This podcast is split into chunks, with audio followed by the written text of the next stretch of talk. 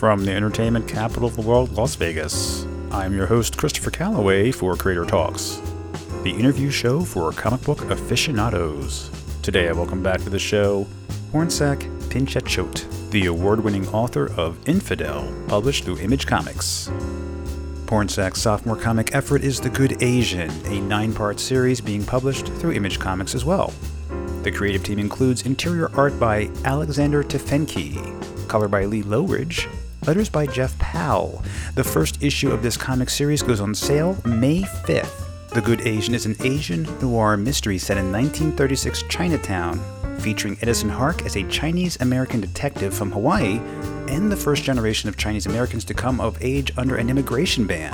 Pornsak and I discuss the real life influence behind the character Edison Hark, the Hawaiian detective Chang Apana, who himself influenced the silver screen portrayal of Charlie Chan. Today, Charlie Chan movies are considered racist because of its stereotyping of Asians. I asked Pornsak about the current cancel culture and its impact on certain books and movies. Should Charlie Chan movies or any racist material be erased from history? We discuss important background events, including the Chinese Exclusion Act of 1882 and processing of Chinese immigrants through San Francisco's Angel Island. And how did these give rise to Paper Sons? As we conclude our interview, I ask Pornsak about his guilty pleasure, a missed opportunity, and when he took a risk. The answers will surprise and delight you. So please join me in welcoming my returning guest, Pornsak Pichetshote, the award winning author whose first comic effort was Infidel, now returning with The Good Asian, which may be the beginning of a new Asian noir genre. Here now on Creator Talks. Pornsak, welcome back to Creator Talks. Hey, thank you for having me. I'm excited to be back. Last time you were here, you were just starting Infidel with Aaron Campbell. Yes. And since that time, it has been named as one of NPR's 100 favorite horror stories of all time. NPR. That was pretty cool. And it was even placed in development for a movie, TriStar. Have you heard anything about it since then? They renewed the option through the quarantine, and they have new writers on it, and I don't remember those writers' names but that they're new writers it. When it's time for them to show me things, I will pay attention. Until then, I was just like, okay, cool. They have the option. They've secured it. Now it's a matter of timing. And I know right now is not the best time to say, let's make a movie and get into the theaters as fast as possible. At least it's renewed. That's good news. And that was your last comic. And since then, besides what we're going to talk about today, how have you managed to keep busy with your other work? It's basically a lot of juggling. After Infidel, there was sort of a burst of television work that kind of happened. And so I did a bunch of that stuff. I wrote a couple shows, Marvel's Cloak and Dagger being one of them, uh, Light as a Feather, Two Sentence Horror Stories. I'm working on another one now for HBO Max that I'm actually not sure if I can talk about. So, I, so I'm going to go with not talking about it. Uh, and then working on like some comic short stories here and there. But mostly I've been concentrating on The Good Asian. The original goal was to try to get it out last year, but I think a lot of plans kind of fell apart last year for many people. And so now it's coming out May of this year. What's great is that because of that, we are very far ahead in terms of our deadlines. And it's really given me a really good chance to kind of see the whole story and as the pieces kind of come in. So it all kind of ended up working out at the end. Well, I'm glad you're back with new work, new comic work. Thank you. And when I saw what it was, the last one, the horror story was great. That was Thank you. very creepy. So I know the bar is high. The Good Asian is a crime mystery set 1936 Chinatown, told from the perspective of the self-loathing Chinese American detective Edison Hark. Yes. He's a Chinese American detective hailing from Hawaii, which at the time was the only place you could have uh, Chinese detectives. America didn't have its first Asian American detective until 1956, 1957 in California. The thing that I was always drawn to was that, because I watched this when I was a kid, in the 1930s, there was this whole boom of sort of Asian crime solvers. Charlie Chan was like the most famous. Mr. Moto and Mr. Wong kind of came in to try to get some of that audience. But it was interesting to me that uh, during this time where in the 1930s, where there was such so much popularity for Asian crime solvers, there were actually no Asians in the police except sort of in Hawaii. So I thought, why not take what we know now about racial history, for me, it, a big thing that factors into the book is the Chinese Exclusion Act, which prohibited uh, the Chinese from entering America from 1882 to 1943. And after that was the Immigration Act of 1924, which prohibited uh, certain Asians and Arabs from entering the country. And so I like the idea of taking this archetype of the Asian crime solver and sort of telling that story while acknowledging sort of America's sort of racial history when it comes to all that stuff in the 1930s. And that's kind of where the idea of the book came from. You know, I haven't seen a Charlie Chan movie since I was a kid. I have very little recollection of it. Only, the, the only thing I can really remember about Charlie Chan was Charlie Chan and the Chan Clan the cartoon. Wow, yeah, you think back, in the 80s, right? It was 1972. Oh, wow. Yeah, oh, wow. one season. It didn't last very long. I don't remember much about that either, other than the kids being a lot more hip with it, you know, kind yeah. of regular kids, and he's kind of the honorable father, very yeah. traditional Asian, and they were more Americanized and working with pop. right, right, right. Totally, totally. But those movies, those Charlie Chan movies, and you're addressing a lot of the racism in this book also some of it's considered now racist because of the way Asians are portrayed, yeah. and because you had a, a white actor. His name was uh, Warner Oland. Oland, yeah, Warner Oland played it for a very long time. And another movie I saw him in, I didn't realize it was him until I saw the credits. The Werewolf of London. Oh, that's right. That's he right. was one yep, of the yep, werewolves. Yep. Yeah. Yep, yep, yep. Totally, totally. The thing I find most interesting, and honestly, this might have been one of the things that partially inspired the story was that way before I had the idea, I would have Asian American writer friends who didn't know of Charlie Chan. And I thought that was kind of so amazing. And I think it's because that in retrospect, it was sort of found sort of offensive, especially with sort of a white actor playing Chinese, that they kind of all disappeared. I always thought that was kind of a shame in just the fact that it is part of history. And so I think the fact that it was forgotten, I think made it more attractive to me to kind of reinterpret. With the current cancel culture movement, do you think Charlie Chan films will be targeted next? And the second part is, and this is important, is the phrase cancel culture itself a biased description of what it actually is? So I, and this might be slightly controversial, I don't know if I believe in cancel culture. I believe in consequence culture. Mm-hmm. And I believe that things happen and there's consequence to every action that we have. Yeah. And so to that fact, if we're going by sort of canceled, are the Charlie Chan movies already canceled? Like I said, I don't see them anywhere. I have many Asian American friends who sort of have never seen them. And to me that is the stories and the entertainment that we consume it's pop culture and we grow in and out of pop culture all the time you know? So the dr seuss thing was interesting to me because from what i understand of it the state chose not to put out these six books so there was no one coming at them saying you can't. That was an interesting thing to me because if i don't want to do something then I just don't want to do something. I don't put it out. I'm not canceling myself. So that was an interesting story that kind of went in its own direction. But that's kind of how I look at it, though, is that there are consequences. And the good news about that, then, is that there is a business incentive to not be an asshole. There is a business incentive to not be insensitive. And I would argue that the people who are trying to sort of work with sensitivity and occasionally make mistakes they're given chances to correct themselves. You know, I think it's more a problem when people sort of you know dig their heels in the sand and and whatnot. At least that's how it looks to me. It's a tricky question and something I'm definitely sort of. I think we're all kind of feeling it out as we go in terms of what is the right amount of sensitivity to show, what is the wrong amount of sensitivity to show. But I kind of think things that are the result of insensitivity, well, there's a consequence to be paid for that now. I don't think that's a bad thing. No, I agree. I just hate to see things completely erased. I do agree with you on that. I'm a very big believer of I like everything to have access with, for lack of a better word, historical notes, for uh, you know something that shows a historical context. I think that anytime you erase something, it becomes too easy to offer a counter narrative. I like knowing what was misogynist. I like knowing what was racist. I feel like it's the only way to kind of move forward, and I don't necessarily agree and listen, I think different contexts for different things. Like I totally understand. You don't want to give your kids racist Dr. Seuss books. That makes a lot of sense. But uh, it's interesting. A friend of mine whose mother's a teacher, she sees the values of those books of being like, for young kids, I don't want them to see that. But at a certain age, I do want those kids to see them because I want them to know this was our history. Something that seems so innocent could have harmful effects at the same time. And even those books can be used for educational purposes. And I, to me, I, that is personally how I sort of prefer the stuff to look. Like, I definitely understand that there are places where you should not have to deal with that all that stuff. But I do think there is a place to be reminded that that stuff exists, and it reminds that it exists in stuff that you love too. I think it should be put in context with notes. Younger kids should not be exposed without understanding the background behind it, and they might be too young for some of that stuff. I get that for sure.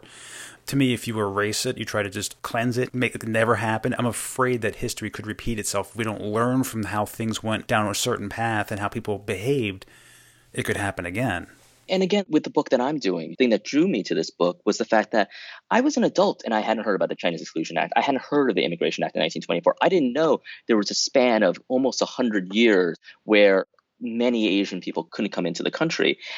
That history has a factor on things that are happening today. You know, we've seen all these anti-Asian hate crimes that are, you know, skyrocketing across the country. And I think it's important for people to know that America has had a context of that happening. America has a history of sort of demonizing Asians and seeing Asians as disease and all that. So I totally understand anyone who's just kind of like, listen, there are people of a certain age who shouldn't be exposed to that until they're ready to be exposed to that. But I do think it can be dangerous to sort of wipe that record clean. I mean, because you know, I think we're seeing some of it right now. Well, your book does bring out some of that historical context for the story, and I know that in future issues, you're going to have some notes in the back that reference things in the book. And one of the things that happens in the first issue is Edison Hark, he has trouble getting in to the country. He's like waiting. And this is part of that Exclusion Act, that Immigration Exclusion Act. Right there, you address that. Yeah, yeah. So, like, the Chinese Exclusion Act started in 1882, and around 1910, they created an immigration station on Angel Island. And any immigrants coming in who crossed over the Atlantic, they would get processed through Ellis Island. Immigrants who came in through the Pacific would get processed in through Angel Island. And anyone whose immigration records were sort of seen as suspect, they would be detained there for a certain amount of time. And the way it worked was that in Ellis Island, you could get detained anywhere from a couple hours to days. In Angel Island, especially if you were Chinese, you can be detained anywhere from days to years. And so the maximum amount of time that someone could be detained there was two years. In I think the lowest was like a few weeks And this was different. Europeans and Americans were detained for a much shorter amount of time. Asians were detained for longer than that, and the Chinese were detained for the longest of them all. And the interesting thing about Angel Island was it was actually an improvement on how things were. Originally, the people handling the immigration they were very anti-Asian, very anti-Chinese, and so when Angel Island was created, it was adding more of a bureaucratic process that made it harder for the anti-Chinese sort of people who very much their slogan was America for Americans. They had less control over the people who immigrated into the country. Angel Island is something that is kind of forgotten now. Again, like I do believe different strokes for different folks, but remembering our history is important to give us context of where we're at now. And another topic that's brought up, another uh, fact of history, was something called the Paper Sons. Paper Sons is a tricky thing, but the idea is the 1905 fire in San Francisco erased a lot of the documentation on citizens sort of coming in. So as a result, immigration officials, when certain Chinese people came in, some of them would have fake documentation saying that they were citizens whose paperwork got burned in that fire. And the other thing that they could kind of do because of that, they could say, and not only that, I have three sons or three brothers who are in China. And the concept of paper sons was that that was in fact not true. What they did was they held a slot open and with a fake identity for these sons of theirs that other people would buy identification and pretend that they were those sons. And as they were their sons, they would kind of come in and say too, it's like, oh, and by the way, I have a brother or a son and kind of come in. So part of what Angel Island was sort of checking was to check that everyone was kind of who they said they were. But that was a challenging thing at the time immigration officials couldn't always tell the Chinese apart. For a while, one of the heads there thought because they couldn't tell apart, photographs weren't accurate enough. And so they started uh, measuring their arms and their legs and their feet and their genitals, and they would compile these measurements and think that that is the best way to sort of tell who is who. So, you know, it, it was sort of a very sort of complicated process. And they would have these interviews where you would kind of come in and they would give you these extraordinary exams of how many windows are in your house? Where do you do your shopping? Okay, how many steps does it take to get from your front door to where you do your shopping? And they would answer all these questions and they would cross reference these questions with witnesses that the immigrants, the travelers would offer. It was always easier when the witness was someone, either friend or family within the country, but it didn't have to be friends or family within the country. And if that testimony ever didn't align, the traveler would assume to be lying and would be deported back to China. So they were incredibly stringent with this. And these tests happen not just to Chinese immigrants, but Chinese American citizens, because one of the problems was that up until the mid 20th century, Chinese women living in the country would give birth at home. And so they would not have birth certificates saying that their Chinese American children were citizens. And then, so on top of that, you know, they would have a bunch of tests for them and they would say, like, well, if they dress kind of American, then they would be more lenient. Class made things more lenient. And on top of that, how good their English was would make things more lenient, which was tricky then because up until the middle of the century, uh, middle of the 20th century, a lot of Chinese would live in urban centers like Chinatown where they wouldn't get a lot of interaction with non Chinese people. So it was a very complicated process. To help you with your research, you brought in someone as a consultant to make sure everything was accurate that is referred to in the story. So you consulted Grant Din. Grant lives in Oakland. He's got so many different titles that it's like it's just like I want to do sort of a piece on, on Grant in the comic itself. I'm not gonna do justice, but he's got a background in genealogy. He he's done some work for Angel Island for history. If you look at his my uh, not MySpace, what are they called now? Uh, LinkedIn page. Oh, LinkedIn. LinkedIn. Yeah, it's a, yeah. the other one I don't have. Um, but if you looked at his LinkedIn, he's got all these like very long sort of titles of all the things he does over there. The short of it is that he has been wonderfully my historical consultant and kind of my last line of defense. So I do all of my research, put it into stories, and then sort of he reads it, and then he's kind of like, oh no, well, this is actually this, and this is actually that, and that, and that, and that. And he's been an enormous sort of help through all of this. And besides all of that, in the story, there's certain language that's used and certain attitudes towards other people that's very much of the period. For example, one thing I noticed right away was that rather than saying someone was Asian, they were Oriental, which you don't hear now. You heard that back then. Yeah, so at the time, one of the things I found was interesting, right, is no one really said Chinese, they said Oriental. Mm. But in the 1930s, the word Asian didn't really exist. The closest thing there was was the word Asiatic. Asians didn't come in as a term until the 1960s, and it was a way I think inspired, and this I'm not sure about my history in this portion, but from what I understand, inspired by the civil rights movement. It was the idea of grouping different Asian groups together as solidarity and identity and political power. I could be wrong about that, though. My research did not extend that far. But that said, though, I do know that Asians was not a term in the 1930s. In the new text piece at the end of issue one, I talk about a little about how, you know, at the time, Chinese was considered Oriental. There wasn't a word such as the Asian. And when Asians referred to Caucasians, they didn't call them white people, they called them Americans. That was just the vernacular of the time. Another thing about the story is the partner of Edison, Hark, he is O'Malley, and they're both working in the Chinatown district. O'Malley, who isn't technically a partner, Hark is just kind of helping O'Malley. Hark is looking for a girl, and O'Malley, for a fee, is giving him a lead. So they're working together sort of when we meet them. The way that O'Malley treats people in Chinatown, he's pretty racist, he's pretty brutal with them. Since Edison is with him, they don't trust him. They don't believe that he's a detective. And when they find out that he is, you're not honest, you're not one of us. You betrayed your race, your culture your people. Well, so much of Edison Hark is inspired by the inspiration for Charlie Chan, which is Chang Apana. Changaperna was a detective in Hawaii, I want to say in the early 20th century. And so much of Hark was inspired by him. He was, in fact, the first Chinese detective in America, even though not in mainland uh, America. And he was used pretty much against other Chinese people. He would help round up at the time Chinese who had leprosy so that they could be sent off to Molokai. He went into gambling dens and opium dens because the Chinese in those places and running those places didn't have any concept of a Chinese cop. And so he would kind of come in and then go out and be able to tell the cops like okay here are the guys you're looking for these are the exits and all that kind of stuff so he was very much used mm. uh, against sort of the chinese people at that time and again it was taking all that sort of stuff and looking at it through the lens of racial understanding that we have now of saying like oh wow if you do that you're kind of an uncle tom. And like what does that mean? And what does that do to your sense of identity? You know similarly o'malley is part of the chinatown squad and I try really hard to sort of stick to the facts of what they had offered about Chinatown and Chinatown Squad and, and the Chinese experience, but I also try to extrapolate from the facts. And from what I can tell, there's not a lot written about the Chinatown Squad in the 1930s.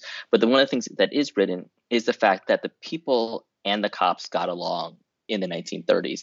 And that's a little something that I personally felt the need to call shenanigans on because the Chinatown squad, up to the 30, 40 years previous, within the same generation of police officers, well, the tongs were such a problem. The squad were known to carry axes and they would just like chop down the doors in Chinatown in order to get the tong members. So to me, to say like, oh, within 30, 40 years, everything was good when the cops were just taking axes to your doors, with everything we've learned now about police reform and how long it takes, for a time before Miranda rights, I don't know if I quite buy that. And so all the characters in the cops, especially, kind of have a historical precedent.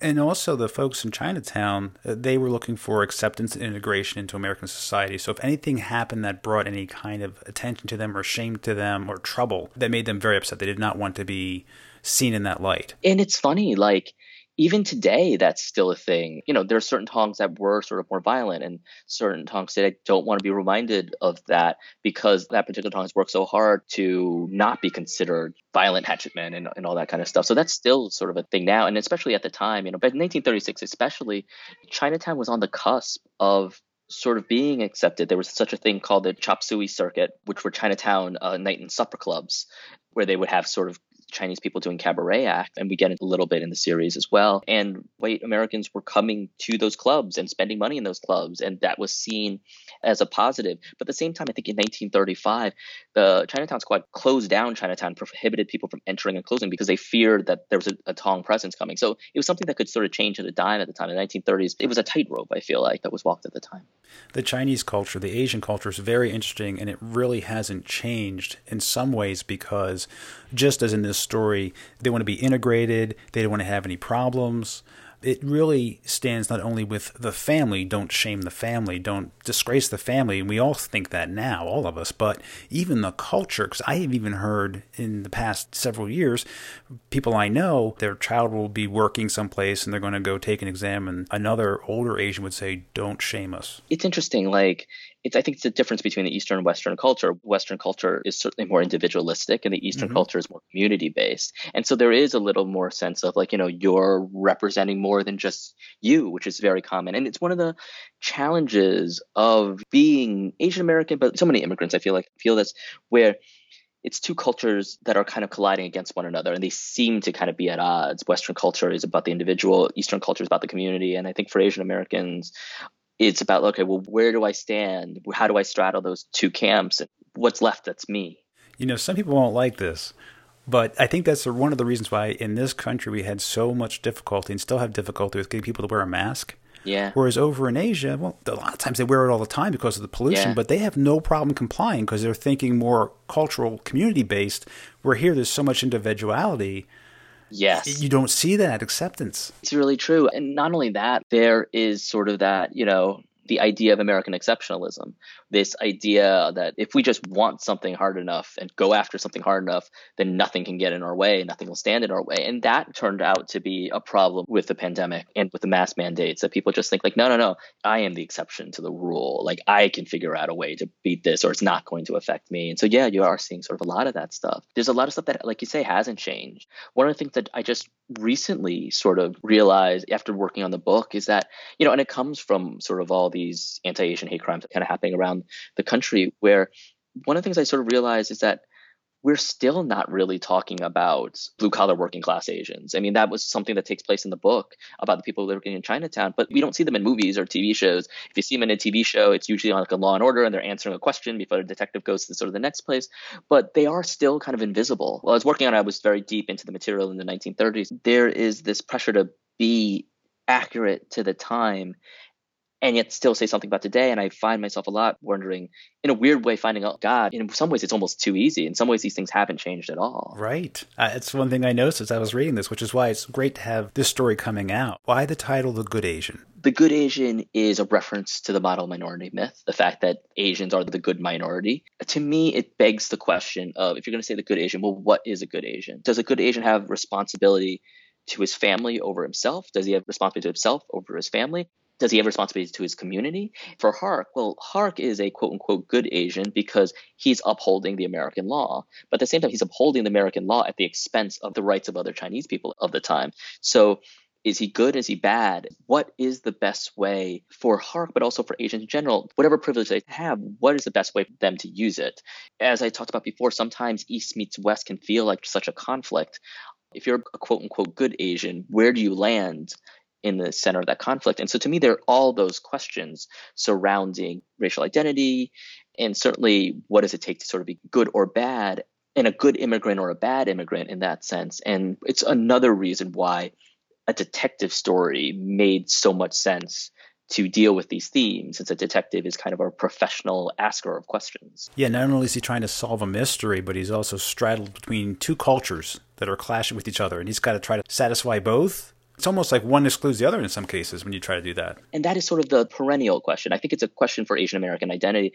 In the story, it takes all that and dramatizes it and makes it literal in the sense of, well, Edison Hark is someone who was adopted and raised by a rich white family after his mother died. His mother, who was their housekeeper, died. And so he feels privilege. And so he feels this desire to give back to the people who didn't have the privilege that he has. But one of the things, the questions he asks is like, well, how do I do that? For him, it was being a cop. And only to find that he was being weaponized against his own community. When we meet him, he is at that place where he just feels like change is impossible and things will never get better.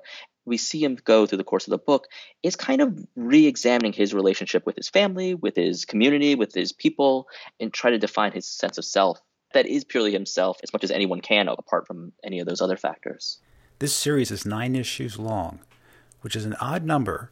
I was wondering why you picked nine. Honestly, it was, I had the story laid out. It was the least amount of issues to tell the story I wanted to tell. I think for me, I did this with Infidel as well. Like, when I wrote Infidel, I honestly didn't know if I'd ever write another comic after that, just in the sense that these things are expensive. And so, like, I had no idea if anyone was going to buy it. And the way I looked at it was kind of like when you go to Vegas, it's just like, this is the money I have to lose. And we're just going to keep gambling until all that money's gone. And so, when I did Infidel, I was like, you know, I had this much. I don't have any more money than this. So, I have enough to make this book. I don't really have enough to make more. Like, to the point where I think very late in the process, I realized, like, oh, wait I made all my calculations as if this book wasn't going to sell a single copy, but hopefully it'll sell some copies. If it sells like half as much as it costs to make it, I can make two books now. Like I could do a second book. But like at the time, it was all about just like trying to get as much resources together so I could get Infidel made, that book made the way it deserved to be made. And so uh, there's a little bit of that with the Good Asian as well. Like I have ideas for what sequels could look like, but for me, it's a little bit of like, okay, but if this is the only book that comes out, what would I regret? You know, not just sort of the mystery, but all the themes and all the things with the characters. What would I regret not getting the chance to talk about? And so the story is also sort of part of that. And nine issues was the least amount of space to kind of do that. And, and who knows, like the fingers crossed, I don't end up like extending it an issue because I calculated wrong. But it really was just like, this is a story I have to tell. And, you know, this is the, what is the most compressed way to tell it. I've mentioned on the show before a couple of times that I used to train in the martial arts and I was mm-hmm. taught, and it was a traditional school, very traditional, no frills. It was train, train, train, that was it. And you learned about the Asian culture. Mm-hmm. And one of the things I was taught was that the number nine means completion. It's the end. So I was wondering if you stumbled on that. And I was like, oh, very nice. You can you can run with that. Run with it now. I wish I thought that. I, I, I was that thorough with things. I really do. That's a great answer. That should be my answer going forward. And that's when I expanded my questions, kicking back with the creator. My fun questions for my guests, I made it nine. So it's the end of the interview. So oh, you asked that nine. Yeah. So great job with making it nine issues. Thank you. very Thank smart. Very smart. I appreciate that. I appreciate that.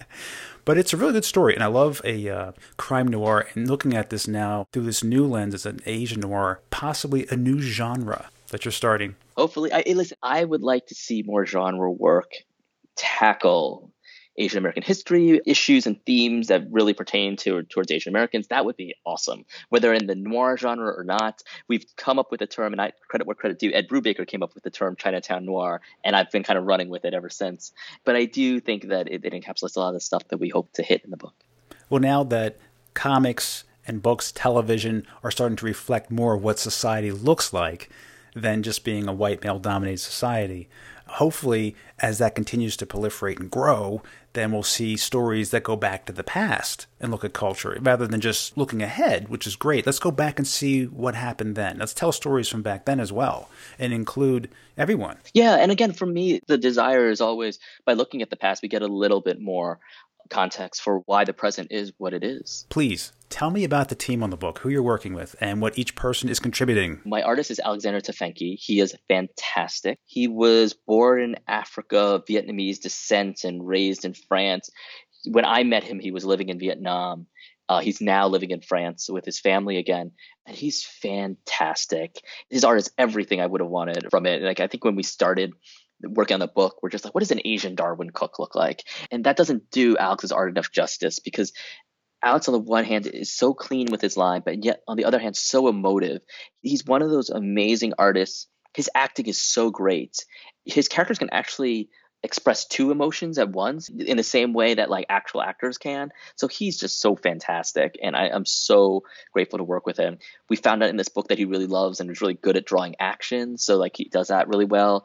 He's just been one of those people that I could just throw everything at, and he'll just come back with something that just looks amazing. So Alex has been wonderful uh, Lee Loughridge, the colorist. I've known Lee, I think my very first time I went out for drinks in comics as a comic book professional, uh, Lee Loughridge was the one who invited me out.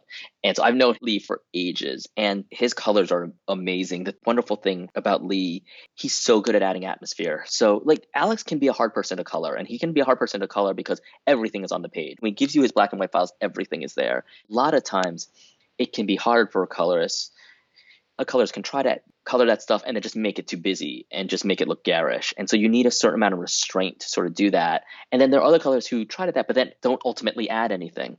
Lee add always adds something. He always magnifies the atmosphere, and that's why he's so great on like. And he's done a bunch of noir stuff through his career, and but that's one of the reasons why he's so good at it is that he can take black and white art that's all completed completely there and just add extra atmosphere to it and magnify the atmospheres there. He's also a fantastic storyteller. He's one of those colorists you get a lot of colorists who they do a page and they're done and they never look back and you're just kind of like eh, can you change this stuff? And it's like no which is fine it can be a way to work but Uh, for a book like this, because it is a mystery, because it's about a detective putting clues together, sometimes we do kind of have to like, oh, this needs to be this because in another issue we're gonna pay off on this and this. And so he's so good about taking notes, but also finding a way to still make the thing look gorgeous, sort of despite the notes. And he has these color choices that are just so bold and surprising at the same time. So he's great. Jeff Powell was my letterer and designer on Infidel, and Jeff also has this sort of very clean design sense that I love because I feel like sometimes modern comics can fall under the trap of being overly designed and overly complicated and too visually busy. You know, he's also a fantastic letterer. Once every project, I feel like there's one special effect that he nails so well. I actually change my dialogue so that people will pay more attention to the sound effect because I love how the sound effect looks so much. So Jeff's amazing. Dave Johnson, who does our covers, I mean, Dave is just like he did the covers for 100 Bullets. The hardest I've ever laughed at San Diego Comic Con was probably a joke that Dave Johnson told me. And so he's a friend that goes back a ways, but he's also, because of 100 Bullets, he's so, like, in my mind, the crime comics cover person. And so the idea of taking someone like that, in a way, it's probably the closest as a comics person I can get to saying, "Hey, Saul Bass, like, can you redesign these iconic covers with some Asian influences, uh, Asian elements too?" So that's great. And but then also on the variant side, Sana Takeda, who does Monstress, does all our variants, and she's amazing. I'm such a huge fan of that book. And what we're trying to do is with the variant for every issue there are so many wonderful Asian and Asian American artists working in comics and doing covers that the variance for me is to work with all those Asian and Asian American artists that I love that I've never had a chance to work with. And so we'll do a different one for every book. And then there's Will Dennis, who is one of my best friends in comics. He gave me my first Chandler novel. He was like one of my teachers and mentors at Vertigo. And there's no version of this book I could imagine without him. Like, there's a reason why he edits the best talent and edits all of Image's top selling books. And so I'm just so grateful that he's on here with me. That's a really solid team. Lee's colors look fantastic. Would there be a point where you could say, okay, a second printing or something, a special printing, just in black and white, like an old noir? You know, I've been thinking about that. I've been thinking about uh, the answer is I don't know. I mean, I've been thinking about like what black and white scenes look like, but I don't know. Lee is so good at what he does. It's hard when you look at those finished pages. It's hard. They're so finished. They're so complete. It's hard to imagine like what's the best way to do that? Maybe like a magazine size like they did with criminal. Maybe that might be yeah. the way to go. There are definitely things i've been thinking about. And again lee just does such good work. You don't want to leave it's hard to now. Yeah, yeah exactly exactly. Folks should order this. You said coming out in may? Yeah it's coming out in may. Like i said it's a genre that we're calling chinatown noir. It's sort of a re-examination of noir i suppose from the perspective of a chinese american detective featuring the first generation of Americans to have grown up under the shadow of an immigration ban, the Chinese. And it's hopefully all the fun stuff that you get out of noir and mysteries. And the thing I'm really trying to do is, for me, Infidel was taking sort of a horror movie and using the language of comics to sort of experience a horror movie as a comic. And for me, The Good Asian is those old Chandler novels and Hammett novels and McDonald novels trying to use the vocabulary of comics to get everything I feel when I'm reading those books and experience it as a comic. So that's hopefully one of the things we'll try to do in the course of the book. All right. I have some of those fun questions to ask all my guests that you have not had the chance yet to answer. Just, just a okay. few of them. So just have fun. What is your guilty pleasure? You know, I no, you know what? I think what my guilty pleasure is late night talk show interviews. That is now my new guilty pleasure. But pandemic, I bubbled with my mother, and so we live together now, which is a trip. And so I don't watch as much TV as I used to. All the TV we now we watch together, I don't have as much guilty pleasures on television. So my guilty pleasures are now more YouTube clips, and I find myself watching through this pandemic a lot of talk show interviews. And they're all a lot of them done through uh, Skype. But not just that, like some of them are old talk show interviews. Okay, okay, yeah, yeah. Oh, like, what like are you watching? I just random stuff, like whatever's on. I've always loved Craig Ferguson. Like, Mhm. and he's like such a great interviewer. So like, I'll pop on an old Craig Ferguson interview occasionally. But yeah, but not necessarily all like the Zoom sort of stuff. But like a couple of years ago, where people could still come out Oh, okay, studio. yeah, yeah. I saw Craig twice. Did do a you? stand up in Wilmington, Delaware, of all places. Oh. Yeah, yeah. He feels He like he great. must be the most charming man in the world. Uh, as long as you keep the spotlight on him. That's interesting. Yeah, no, I, I thought it was an act at first. He was moving along the stage, and the spotlight didn't stay with him, and he would just go, you know, and he started like giving the guy a hard time, Uh-huh. and we were all kind of sitting there going, ha, ha, like a little uncomfortable. Like I, I think he was really mad. If he was acting, it was That's really interesting. yeah. Interesting. Otherwise, he's hilarious. But at that one moment, we saw him kind of, kind of get really upset because he was pacing. Wow. He was pacing when he was talking. Yeah, so yeah, the guy's like trying to keep up with the spotlight. It was one single Wow. spotlight. Yeah, yeah. That's funny. I'm sure he's a great guy. for you, have there been, or what is probably for you the biggest missed opportunity? So I will start by saying that it's hard for me to think that way. And I know this is such a like it sounds like such a political can't answer. It's hard to think that way just because it sounds so trite, but everything happens for a reason. And so like all the jobs I never got, all the things that didn't happen, enough time would come by that I'll be like, thank God I never got that job. Thank God I never dated that person. Thank God I never like uh, all that sort of stuff. But so the only thing that comes to mind is I'm very good friends with Mark Doyle, who was the head of Vertigo for a while, the head of DC Black Label, and Mark has kids. And so we went out for drinks, and he was just like, Listen, I'm so sorry I had to cancel last time, but I, I forgot I had plans to play Dungeons and Dragons. And it was just like, You canceled on me for D&D? It's like, you don't understand. When you're a parent, anything you can do with other people that doesn't wake up your kids is like something you just have to like clutch onto. So I had people coming over and the kids were going to be asleep. And so I was like, all right, fine, fine, no, no problem. And so as we were talking, he's like, you know, would it be crazy if we just saw a movie right now? If we just went and saw a movie, it's like, dude, I see movies all the time. Like, if you want to see a movie, we can see a movie. But for him, as a parent, the spontaneity of just at a second's notice seeing a movie was like this big sort of thing. And so we were caught between like, what should we watch? And I think it was down to Atomic Blonde and, oh, crap. I forgot the movie we actually ended up seeing it was a Sundance movie about a overweight white female rapper, and I don't remember what it's called anymore. But it came down to those two movies, and we weren't sure which movie we were going to see. So it was like, let's just go to the ArcLight, and whatever movie is the first one playing, we'll go see that. It's like, okay, great. So we go, and the first movie playing is this movie from Sundance, and we have some time. So it's like, hey, you want to go to the bar and get some drinks? And we're going to the bar, and while I'm at the bar, I hear this man hitting on this woman and he's hitting on this woman, and I'm not even looking at him, and I think I know that voice. And without even looking at him, I'm thinking that's Quentin Tarantino's voice. and it was Quentin Tarantino hitting on this woman at the bar. And so me and Mark are sitting there, we're talking, and we haven't seen each other like in months, but we're having the hardest time catching up because all we can do is eavesdrop on Quentin Tarantino's conversation. And then all of a sudden, someone comes up to him and they start talking about he Quentin Tarantino talks about like this is the best dolly shot of all time. Like I've never seen a dolly shot this good. We're like, what is this dolly? And it was about Atomic Blonde. And Ah. um, the other thing I should say is the reason why I started eavesdropping on this conversation in the first place is this guy who was hitting on this girl, Quentin Tarantino, who was on the he was mentioning this movie that we were just about to go see. So first it was just like, oh wow, he's talking about that movie we're gonna go see. And two was like, oh, it's Quentin Tarantino talking about this movie we're gonna see. So anyway, now he's talking about Atomic Blonde. And you know, eventually it's time to go see our movie, and we go see our movie. You know, we leave that movie like I can't believe like we were standing behind Quentin Tarantino this whole time. And I woke up the next morning and was like, oh my god, I could have turned around and asked Quentin Tarantino which movie we should see, and I could say that Quentin Tarantino recommended this movie to me, Mhm. and that is probably the thing that pops to mind when I think of the biggest lost opportunity is not asking Quentin Tarantino which of the two movies that he both clearly liked that I see in 15 minutes. Well, going to have those drinks turn out to probably better than the movie. How entertaining is that? Yeah, we still talk about that. We still talk about that. Mark will also like remind me too. It's like, and see, whatever would have happened if I didn't cancel on you for Dungeons and Dragons. I'm just like, all right, all right. Yeah. Wow. So yeah, no, no, no. That that, that was uh, yeah, yeah. That, that that was a big LA moment for us. Wow, that's a great one. And for you, when did you take a risk? I'm sure you take a lot, you know, books, movies, and stuff. And when can you say I took a risk? When? It's hard.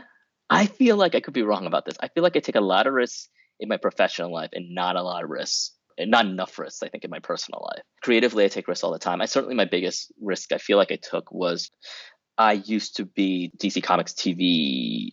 I used to oversee their TV department. I was like Geoff Johns' right hand when it comes to television during that time. And I pretty much quit to write full time. And I didn't have a job lined up. I didn't have anything lined up. I proceeded not to do anything for about two years. But I think that was probably sort of I don't know if it's a biggest risk, but that when I think about risk, that's the one that sort of comes to mind. It was just kind of leaving. It was a very cushy job. It was a very nice job. I think a lot of people assumed I was fired because it was so cushy and nice. But leaving that job to kind of focus on my own writing was certainly, if I think about sort of one of the bigger, riskier thing. I'm sure that probably is up there. To walk away from a job, a good one, without anything yeah. lined up, I would be anxious. I'd be I would be able to sleep at night yeah, yeah, all the above. I did, uh, I did all that sort of stuff. I knew this is what I wanted to do, and so it just felt like the right time. But yeah, but I think at the time it was just like, oh, this feels like a big step. Wow, how did you get through that day by day without that certainty? Like, you have any tips for people that are uh, honestly for me it was the work. It was the mm. work it was okay i gotta finish this script gotta finish this story. And it's a weird thing because i think the anxiety can kind of like skew your creative process a little bit. I'm grateful for all the jobs i didn't get during that time because i think if i had gotten the jobs i thought i wanted it would have taken me down a career path that i wouldn't have been as happy as i am now. But i think if i had any advice that i could go back in time to give myself was that I definitely had a period where I feel like I made a bunch of the mistakes I used to tell freelancers not to make. There's a little bit when you're starting off being a writer where you want someone to kind of bless you and say, like, you're a writer now. And so, like, if you sign with this management company, that means I'm a writer. If I do this, that means you're a writer. And the truth is, of course, it's that's not the case. You just kind of have to keep sort of doing it. And I think for me, like, because I'd worked sort of a nine to five for so long, I didn't really know what I wanted. And it almost felt like I was waiting and I think it's part of it too. I think part of it was waiting for someone to tell me I was a writer, and part of telling me I was a writer is was them sort of saying, "And now it's time for you to do this." And the truth of it, which is a little bit harder, it takes a little bit more soul searching, is the fact that you don't have to convince yourself that you're a writer if you know what you want to do. For me at that time, I knew I wanted to write, and I didn't really realize, well, what did I want to write? I would have been just grateful to have a job writing, and that's one of the reasons I say I'm so grateful I didn't get the jobs I thought I wanted because if I did, I would have just been a company man writing and as opposed to what I learned in the interim, which is just like, oh, what do you want to write? And what are jobs that you were willing to turn down because you want to write what you want to write? Because there is the misnomer that the further along you get in your career, it'll get easier to take chances. And that's actually not true. The easiest time to take a chance is when you're starting off. And from there, you will build the muscles to take chances throughout the course of your career. It's really easy to take your chance when you have no one looking over your shoulder and putting pressure on you to do something. And so I thank God for all the jobs I didn't get because it gave me the time to realize, look, these are the things. Like a book like The Good Asian is something I really want to do. And I won't take other work because I want to work on the good Asian. And so those are the lessons that I kind of learned along the way that, you know, I, am really, again, I'm glad for all the jobs I didn't get because I clearly needed to learn those lessons. With this being your sophomore effort, The Good Asian, yeah. Uh, do you feel more comfortable now writing comics? Do you feel like you'll come back and do another one after this at some point if you want to fit it in with your other work? Like you say, schedule some time yeah. and say, I'm going to do the third one now when the time's right. The good news is Infidel did well enough, and hopefully the Good Asian won't do bad enough to reverse this, but Infidel did well enough that it made me realize, like, oh, other people want me to do comics, you know, so I think I can find a way. There is a demand for it so that I can do it. Again, hopefully Good Asian doesn't reverse all that goodwill. But so yes, yeah, so I definitely kind of want to still keep writing comics as much as I can. Uh, I juggle between TV and comics work, and so I'm always trying to write more comics. Well, keeping a nice, diverse job schedule is a great idea. You know, for system security, you don't put all your eggs in one basket ever because things exactly. change. Diversified portfolio yes. is something everyone recommend. The Good Asian, coming in May. Pornsak, thank you so much for being on Creator Talks. Thank you. Okay, folks, coming up in two weeks, Alan Cowsill. Alan joins me from the UK to speak about his latest work, The Way of the Warrior. In this hardcover reference guide, discover fighting styles, training techniques, and secret disciplines of Marvel's mightiest martial artists and hand to hand combatants. From disciplines of Eastern combat tactics and mixed martial arts to superpowered street fighters and deadly weapons masters, this book pulls no punches in revealing Marvel's Ultimate Warriors. That is quoted directly from Diamond Previews, which listed it in its March 21 catalog as a featured item. However, the book is just a tiny portion of our conversation because Alan was a comic book retailer, then he became an award winning writer and editor for Marvel and Panini Publishing. He wrote a Spider Man strip and several other magazines and guides, including DC Comics Superhero Collection, Cartoon Network Magazine, and DC Comics Year by Year, which has been updated through 2019. But wait, there's more. Alan is also a martial artist, so we talk quite a bit about that, and he's also a podcaster, the host of Last Geek in Space. So please join me for that interview in two weeks on Thursday. And now it's time for Kickstarter Corner, where I update you on current Kickstarter campaigns by previous guests. First is Matt Mayer Lowery. He has a Kickstarter running for a sci fi anthology series in the tradition of 2000 AD Black Mirror and Twilight Zone called Thoughtscape Comics number 1, and that is running through May 3rd. Samuel George London, I've been on his show and he will be on mine in the future, has a Kickstarter for Milford Green Saga, which runs through May 5th. And I'll have two others to announce after my next interview. In the meantime, you may follow me on Facebook, Twitter, and or Instagram at Creator Talks Pod. That's at Creator Talks Pod. You can contact me directly via email, creatortalks at gmail.com. That is creatortalks at gmail.com. And if you haven't yet, there's no time like the present to rate and review the show on Apple Podcasts and spread the word to others who like comic books and to learn more about the creators behind them. And that's all for now. Thank you so much for listening to the show. For Creator Talks, this has been your host, Christopher Calloway. Until next time.